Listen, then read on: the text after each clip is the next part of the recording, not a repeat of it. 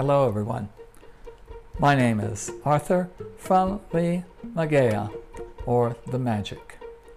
I want to introduce myself to you today and talk a little bit about my history, but more so, tell you some ideas I have that you can use, you can adopt and use toward the path of real magic, straight toward real magic, as I call it.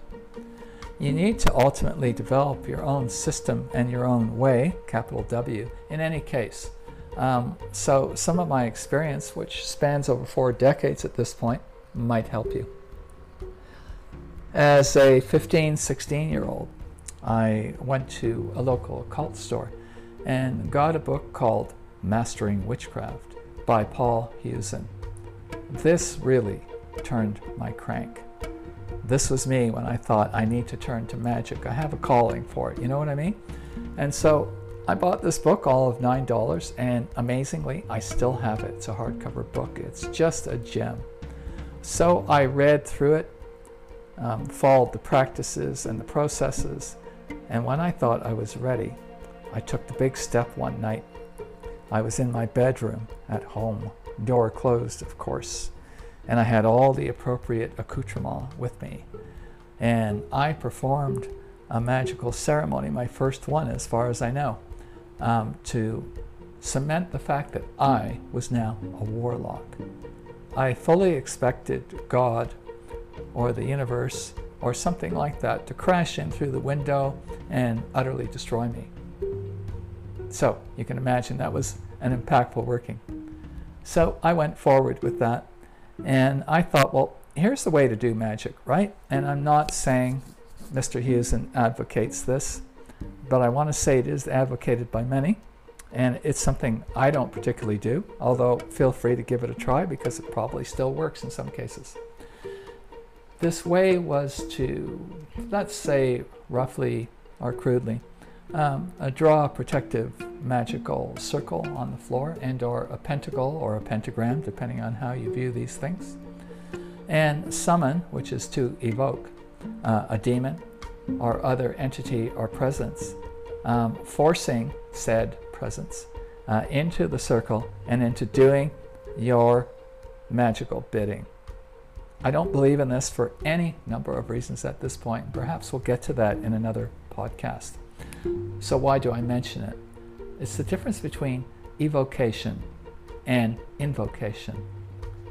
The farmer is calling upon something else to do your bidding and your work, so you're not actually too responsible there, are you? You can sort of say, that wasn't my doing if it doesn't turn out well. Or alternately say, that was totally my doing if it works out fantastic.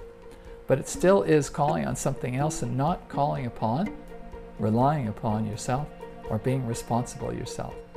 So, over many years, decade at least from that point, when I had become a warlock, I knew that it was more about invocation and that I had the power.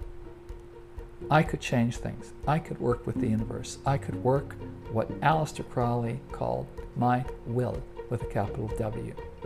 Not quite the same as willpower, but similar for sure. So as I sort of took hold of this idea and began to play with it, became a member of a wonderful black magical organization, and went forward from there, I learned to work my will, eventually to master black magic, and a few years after that, to master myself, and finally, a few years ago, to be able to utter a principle, a word, like Crowley, uh, but not the same, that allowed me to express my refinement of everything I'd come to know, and in fact, share that refinement with others. So when you do your will, or apply your will in a very focused way, you are in fact working with the universe and a number of other characters, some of them human, some of them not. And so doing your will, doing a magical ritual or magical working, may not come out as you plan. And this might be something I talk about in a future podcast. So start like this if, if you're not involved in magic or if you want to create your own system or if you want to work with these principles and integrate them into whatever system you're following now, please go for it. I believe we should take the gems from all systems that work for us and integrate them and express them. And so the first thing is to start with a, a sound idea, a great idea. There's a movie that I've watched many times, perhaps you have too V for Vendetta. Near the end of the film, the lead character talks a little bit about the power of ideas, although he alludes to that earlier in the film as well. An idea is a powerful thing that can be wielded by you. Start with a good idea. Have a greatly focused intent behind your idea, and hopefully have a need instead of a want. When you do that, you make it into a ceremony, a ritual, or a working, as I call them. Make a working that states your idea, that focuses your intent, and that goes outside of your brain and mind, and your mind is not local anyway, so that shouldn't be hard. So it goes outside of your brain and mind into the universe. And then, please, I urge you, and I do this from decades of experience, don't sit by the phone, watch the newspapers, or wait to hear from somebody to tell you how fantastically this worked. It will happen in its own good time because it has a ton of dependencies human, not human, and all sorts of other things that get involved. So don't jeopardize your own working uh, by revisiting it.